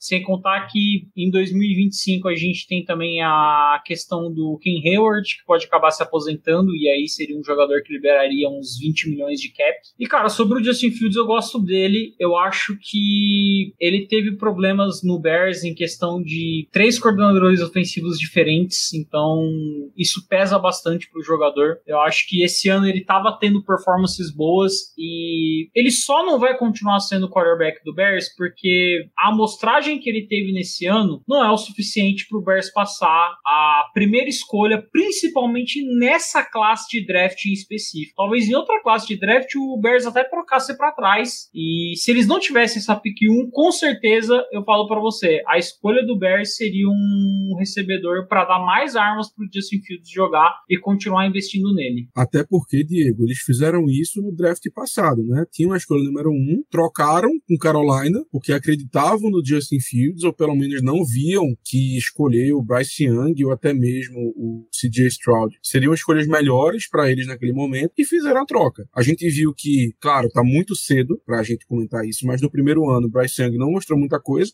e em contrapartida o CJ Stroud foi o rookie ofensivo do ano, jogou demais, tá? Teve até em discussões de MVP. Mas é aquela coisa, ninguém tem uma bola de cristal, né? A gente não tem como culpar porque realmente é muito complicado acertar ainda mais em quarterback. Mas esse ano concordo com você. Nesse ano não não tinham como. Você tem, é, pelo menos ali, dois jogadores que, sem muitas dúvidas na minha cabeça, você tem que escolher na frente do Justin Cara, Fields. O, né? o Caleb Williams estão.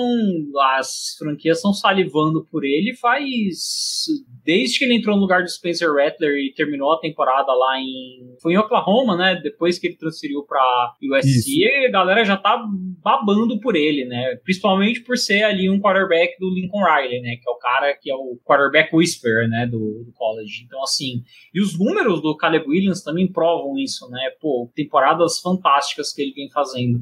Mas sobre o Justin Fields, eu acho que, é, falando mais do encaixe dele em Pittsburgh, primeiramente a gente tem que lembrar que isso não chegou a ser oficial, mas o Steelers, no ano que o Justin Fields foi escolhido, a nossa escolha foi o Najee Harris, mas houve histórias de que o Steelers tentou trocar ali para meiuca, entre a décima e a vigésima escolha, para selecionar o Justin Fields, porque era o, era o prospecto de quarterback que eles tinham gostado gostado. Aquela classe tinha o Trevor Lawrence, tinha o Zach Wilson, tinha também o, Mac o Trey Lance. Foi o Mac Jones, não, né? Eu Trey Lance. Acho que o Mac Jones não tava nesse. Deixa eu olhar aqui, porque realmente agora você me pegou. Ah, é que assim, a 1, a 1, 2, 1, 2, 3 foram, foram QB. Foi Trevor Lawrence, Zach Wilson e Trey Lance. Aí depois eu lembro que teve o. Ah, então não foi, não foi o Mac Jones, não. É isso mesmo. Tô confundindo. Mas assim, ele foi um dos poucos quarterbacks que o time tava disposto, na época,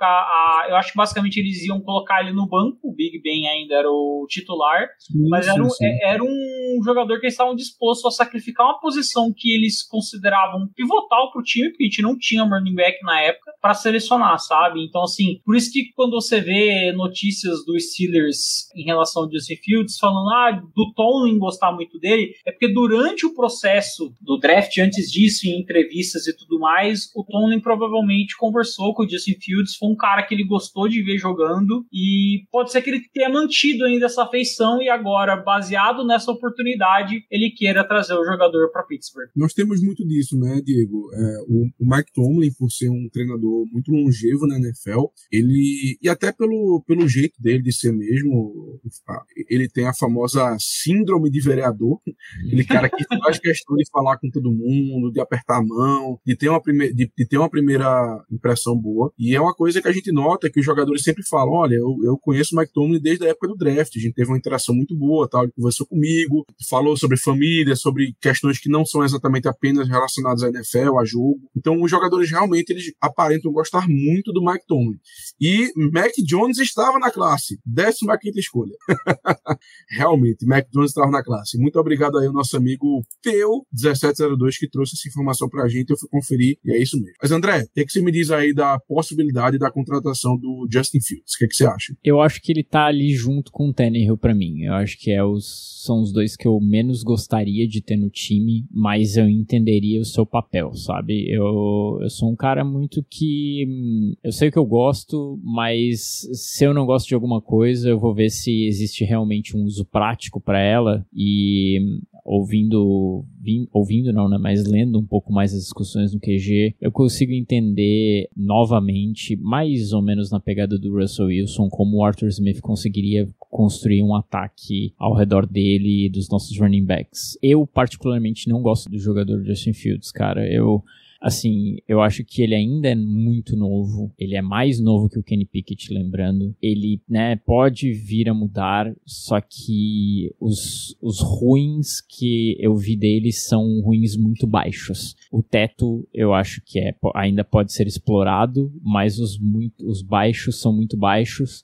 Dito isso tudo, cara, de novo, se ele vier pra uma pechincha, cara, se a gente não ter, tiver que entregar muito, muito por ele, por que não, sabe? Tendo um, um quarterback coach bom, de repente a gente consegue trazer ele de volta para um mundo mais favorável. A gente sempre tem que lembrar, cara, ele tava fundado no Bears, tá ligado? É, cara, é o Bears, mano. E ele, ele deu jeito ainda de ter jogos bons individualmente. Com uma galera que, mano, eu nem, nem sabia o nome antes do DJ Moore ser trocado, não sabia o nome dos wide receivers que ele jogava. Ah, beleza, é, até ainda tinha alguns jogadores de linha ofensiva um pouco mais velhos e tal, mas era uma craca aquele time, é uma craca esse time. A gente não pode levar ele como, é, levar o, o, ele nos Bears como comparação para qualquer coisa. Talvez ele vai ser trocado para um outro time e a gente vê um outro Justin Fields. Então é ainda uma, uma, um cara a se, a se provar, cara. É um cara a se provar, ele é muito novo, de novo, e nas mãos certas ele pode ser alguma coisa muito grandiosa por toda a, a possibilidade que ele traz para esse dual threat, como o Germano falou no começo. Dito isso, não quero ter ele para quarterback de número um. Ele é um cara para ser construído, como eu falei. Eu acredito que ele é um cara em construção, assim como Kenny Pickett, eu também acredito que é um cara em construção. Eu acho muito difícil o Steelers, a instituição Pittsburgh Steelers, trazer dois quarterbacks da free agency, quarterback da free agency e um troca. Eu acho meio difícil. E eu não sei se eu gosto da opção pegar um draft e Justin Fields e ter o Kenny Pickett. Eu preferia ter um veterano, Kenny Pickett e Justin Fields e brincar nessa, nessas opções. Eu acho bem difícil o, o Pittsburgh Steelers fazer isso, mas eu acho um cara muito legal para se construir em cima, um cara para se provar ainda, mas eu, eu eu não gosto dele atualmente. Como ele está, não sou muito fã, sendo bem sincero. Para mim, a grande diferença dele pro Pickett é que ele tem um teto. Sim. O Kenny Pickett, assim, ele pode até ter um teto, mas é um teto muito baixo e, inclusive, isso foi uma coisa que falaram muito quando a gente escolheu ele no draft. Ah, é um jogador com piso sólido, mas com teto baixo. Já o Justin Fields é aquela coisa, é, o André pontuou bem, quando ele tá muito mal, realmente é difícil. O Pickett tem mais isso de cuidar da bola e tudo mais, só que também ele não tem essas jogadas explosivas, ele não tem essa capacidade de fazer essas corridas que o Justin Fields faz.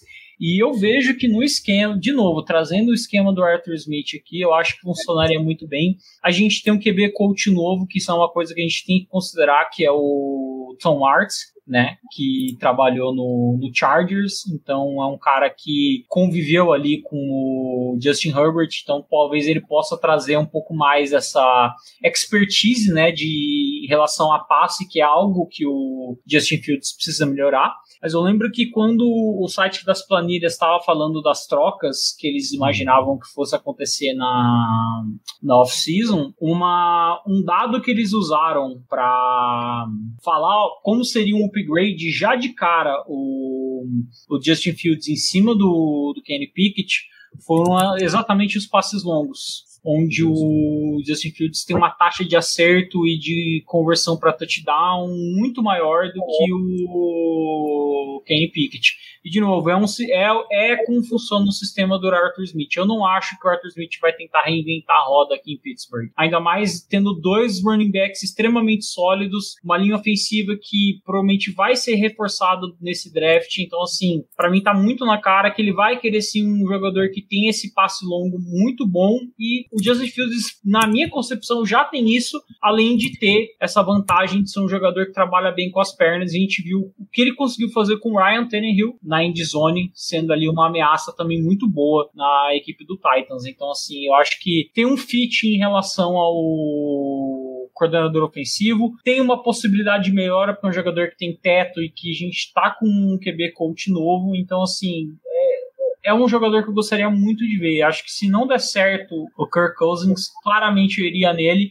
E claro, no momento que você vai nele, que você ativa a opção de quinto ano, Kenny Pickett, você vai ser o QB reserva e eventualmente a gente vai te liberar aí depois do, do seu quarto ano. Eu acho o seguinte, Diego, eu já eu discordo um pouquinho de você nesse final que você falou. Eu honestamente não acho que a contratação, a troca, melhor dizendo, pelo, pelo Justin Fields, automaticamente faz com que o Kenny Pickett seja o quarterback reserva. Eu acho que é muito indício disso, logicamente. Eu acho que é o mais comum a se acontecer, é o mais provável mas eu não consigo cravar que vai ser isso. Eu acho que, existindo essa troca, sinceramente, eu acho que o time diria: olha, nós temos esses dois aqui. Se virem, se virem, vamos dar opções, vamos dar chances iguais para os dois, e quem for melhor vai começar, tá? Se vai ser o Kenny Pickett, se vai ser o Justin Fields, até acho de novo. Que nesse caso, até por, uma, até por ser uma troca, por ser um investimento do time de uma escolha de draft, até acho que o Justin Fields começaria na frente. Mas eu não acho que o time simplesmente olharia para o Kenny Pickett e diria: olha, você agora não tem mais chance. Não. Eu acho que realmente tem uma disputa real, com um pouco mais de, de prioridade, né, de chances para o Justin Fields por conta do investimento, tá? Mas quanto à opção, eu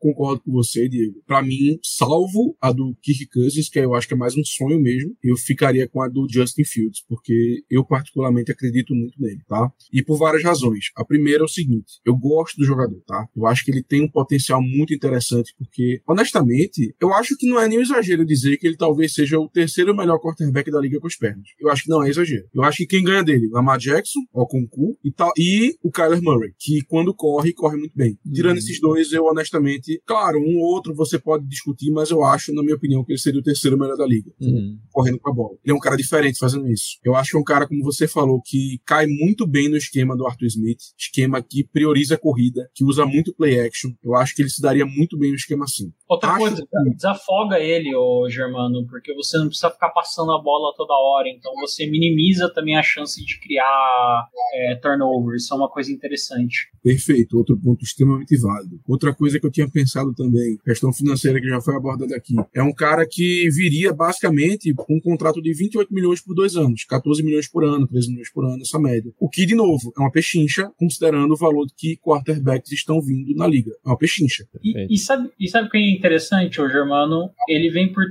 3 milhões agora, e quando bater o cap hit dele, só o que vai sair de dinheiro do Ken Hayward já basicamente pagaria a opção de quinto ano do, do Justin Fields, que acho que é 21 milhões que libera do cap. Então, assim, pô, cara, é, ainda mais ah, você tem 21 milhões saindo e você tem mais a expansão de, de capital de draft que, que a NFL vai ter. Então, assim, fica, sai muito barato, sabe? E até acho que em termos de de, de, escolhas, né? Porque o Bears, obviamente, como tem o contrato dele, vai pedir. O que eu tô vendo que o pessoal tá especulando é que uma segunda rodada esse ano e uma quarta rodada no ano que vem, provavelmente. Eu acho que é um valor assim extremamente barato para pagar. O Bears não pode pedir muito também, porque é que, eu, é você falou, quem pegar o Justin Fields vai ter que ativar a opção de quinto ano dele. Exatamente. É, ou seja, contratualmente, sinceramente, pechincha. Porque a gente tá vendo hoje em dia na liga, dois anos, 28 milhões, não é nada. Nada mesmo. Não. Eu acho um valor extremamente pequeno para o retorno que a gente pode ter. Não que a gente vai ter, mas que a gente pode ter com o Justin Fields. E outro ponto que ninguém comentou até agora, mas que eu acho interessantíssimo a gente comentar é o seguinte: aparentemente, a classe de quarterback do ano que vem não é boa. É então, uma assim, porcaria, velho. Eu não. Eu já vou adiantar para você. A não ser que alguém ali tenha um ano de Joy Burrow, cara, esquece. Não é pior que a do Kenny Pickett, mas é ruim.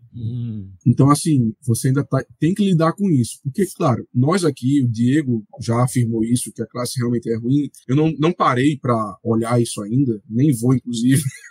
sendo muito sincero, me falta o tempo, infelizmente, para fazer isso. É, André, não sei se também se compartilha desse mesmo entendimento de Diego. Com certeza. Perfeito. É, mas assim, cara, os Steelers sabem disso. Eles, logicamente, sabem que a classe do ano que vem tem tudo para não ser tão boa. Então, assim, isso é mais um motivo pelo qual a troca pelo Justin Fields seria interessante. Porque você tá, entre aspas, trocando, é, resolvendo a sua posição de quarterback, e eu digo resolvendo, entre aspas, no seguinte sentido. Você está contratando um cara por dois anos, você tem o Kenny Pickett por mais dois anos, então, em teoria, você pode se dar o luxo, entre aspas, de você ficar com essa disputa por, em 2024 e 2025, tá? A depender da situação, e apenas se preocupar com quarterback no draft de 2026, que 26, aí é outra classe. 20, 26 já é uma classe melhor, tá, Germano? Então, assim, assim, a gente tá falando muito no futuro, mas 26, a, a projeção é que 26 seja uma classe melhor. Eu acho que 26, inclusive, pode ser a classe do Artman Manning. Art, ah, Art não, Art não, é o. Como chama o. Ewers. Hã? O Ewers, que é lá de Texas, o Queen Ewers, não, né? Não, Queen Ewers é ano que vem.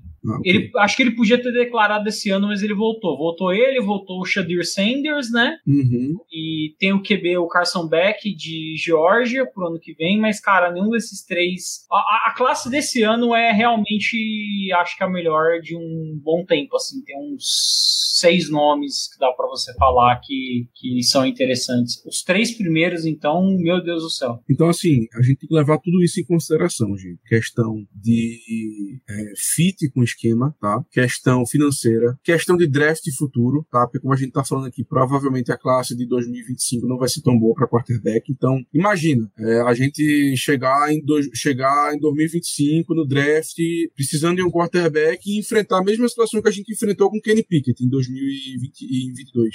Veja, é um, é um verdadeiro pesadelo, tá? Nos dois anos que a gente precisa de quarterback, a gente pegar uma classe fraca. É um, é um verdadeiro pesadelo. Então, assim, por essas e outras, e muitas outras que a gente pode comentar, que existem e tal, eu realmente gostaria muito, mas realmente muito, de uma troca pelo Justin Fields. Minha opinião é essa. Eu, eu acho que tirando o sonho, que seria o Kirk Cousins, troca pelo Justin Fields seria é, o ideal mesmo, tá? O ideal. É, e assim, aí o que eu acho que a gente pode também aqui falar rapidamente é o que cada um daria em troca, tá? Eu, particularmente, mandaria a escolha de segunda rodada sem pensar duas vezes. E se quiserem uma quarta do ano que vem, uma quinta, mando também, tá? Eu mando tranquilamente. Porque realmente eu acredito que o Justin Fields ele nos daria. Eu mando até uma terceira do ano que vem. Cara, eu, eu, eu, também mandaria. Eu mandaria porque.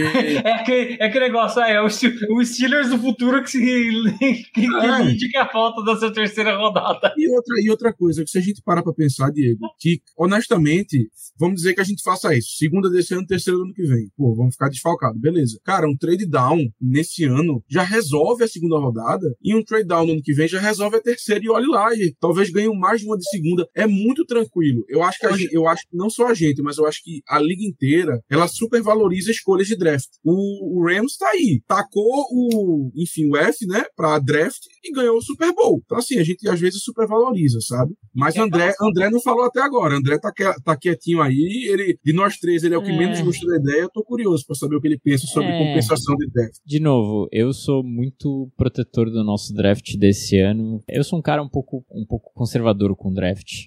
Então, eu e eu acho que a gente tem situações muito, muito pontuais nesse ano que a gente precisa adressar rápido, assim. A gente precisa colocar um ponto final, mais um corner, mais um center e eu acho que é fácil a gente conseguir esse capital de volta com um pouco que vai precisar pro Fields, né? Pelo que ele pode vir a oferecer pra franquia. Mas eu não sei se eu gosto da ideia, cara. Não, não sei. Eu, eu, eu acho que ele vem barato em questão contratual, em questão do que a gente vai pagar para ele mas capital de draft é um negócio que me dá um pouco de, de receio, mas André, muito pela minha vibe cons conservadora. Mas eu, te, mas eu te faço uma pergunta, cara, o nosso time com Kenny Pickett, Trubisky e Mason Rudolph está na pick 20. Cara, tudo que a gente for fazer por um QB ali de qualidade, a gente vai ter que gastar muito capital de é. draft, muito mais do que o Fields custa, cara.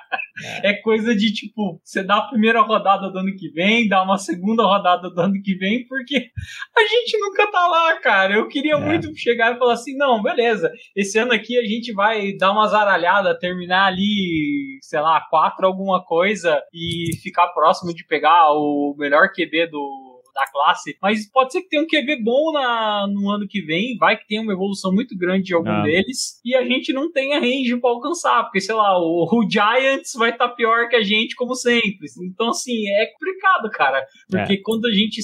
É, o Justin Fields é o mais barato que a gente já chegou de um prospecto de draft de alto nível. É, e é por isso que pega bastante nessa minha parte conservadora, assim, porque não vai ficar melhor que isso, sabe? Não vai ficar melhor que isso. Então, eu, eu não gosto do, do Justin Fields propriamente dito, mas, cara, se vier por, por pouco, assim, velho, e der mais um, mais um ano, mais uns dois anos para testar ele, por que não, velho? Por que não? É, é, eu cheguei nesse ponto do torcedor dos Steelers em que Cara, injeção na testa, velho, é de graça. Por que não, velho? Vamos tentar, vamos tentar. Ah, Kenny Pickett, por que não? Vamos tentar. Ah, é, Justin Fields, por que não? Russell Wilson, por que não? Se não custar 35 anos da minha franquia tendo que pagar dead, dead cap, beleza.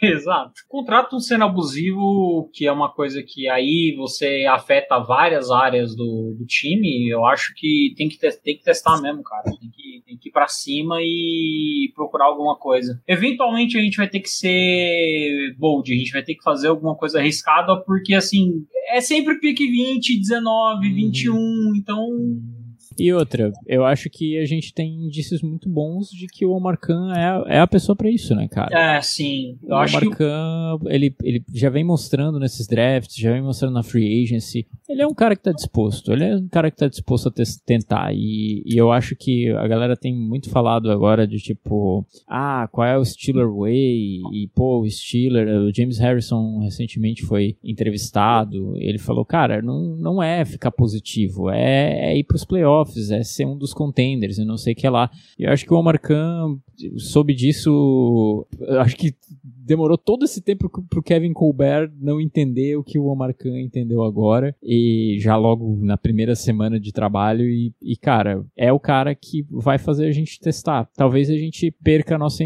a nossa, nosso streak positivo, mas cara, para testar pessoas e para tentar ir além é uma coisa que eu tô mais do que disposto a sacrificar. É a pessoa, acho que talvez a pessoa que eu mais confio nos Steelers hoje é o Omar Khan, cara. Porque a gente tem recebido notícias, tudo bem, eu acho que o corte do Trubisky o Colbert faria também. Mas agora, tipo, ter tirado o Chuck, se ter tirado também o Presley Harvin, eu acho que já mostrou que, assim, cara, as coisas não vão funcionar mais do jeito que elas costumavam funcionar. Sim. E eu gosto muito disso, porque, cara, a gente precisa reinventar o Steeler Ray, porque do jeito que tá, não tá funcionando. A gente precisa testar coisa nova, porque senão a gente não vai sair do lugar, cara. A FC virou um, assim, uma conferência bizonha, cara. A, a nossa própria divisão já é um negócio, assim, surreal, cara. O é. abismo de quarterback que a gente tem, a gente precisa achar alguma coisa para colocar no lugar.